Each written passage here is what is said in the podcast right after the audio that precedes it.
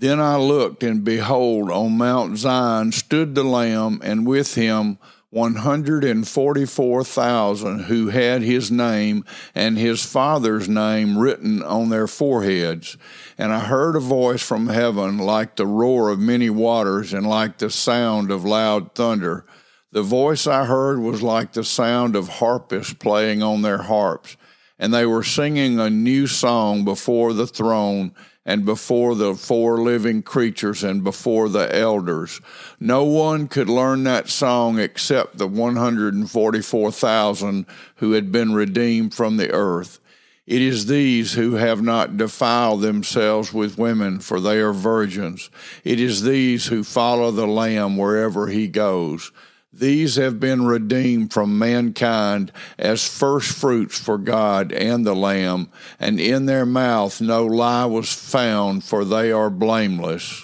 Then I saw another angel flying directly overhead with an eternal gospel to proclaim to those who dwell on earth, to every nation and tribe and language and people and he said with a loud voice, Fear God and give him glory, because the hour of his judgment has come, and worship him who made heaven and earth, the sea, and the springs of water.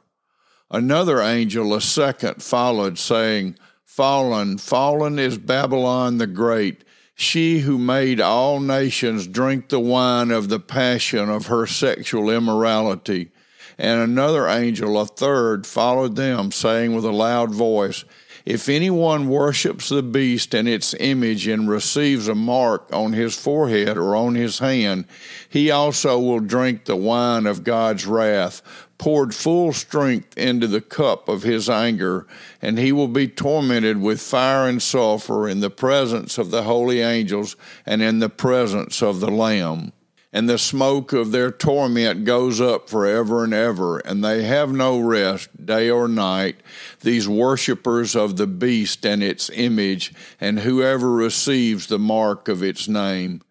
Here is a call for the endurance of the saints, those who keep the commandments of God and their faith in Jesus. And I heard a voice from heaven saying, Write this Blessed are the dead who die in the Lord from now on. Blessed indeed, says the Spirit, that they may rest from their labors, for their deeds follow them.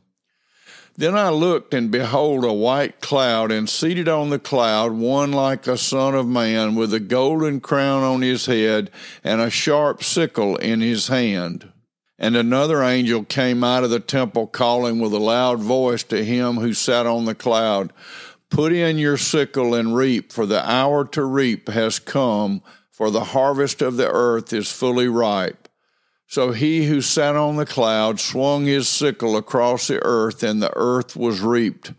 Then another angel came out of the temple in heaven, and he too had a sharp sickle. And another angel came out from the altar, the angel who has authority over the fire, and he called with a loud voice to the one who had the sharp sickle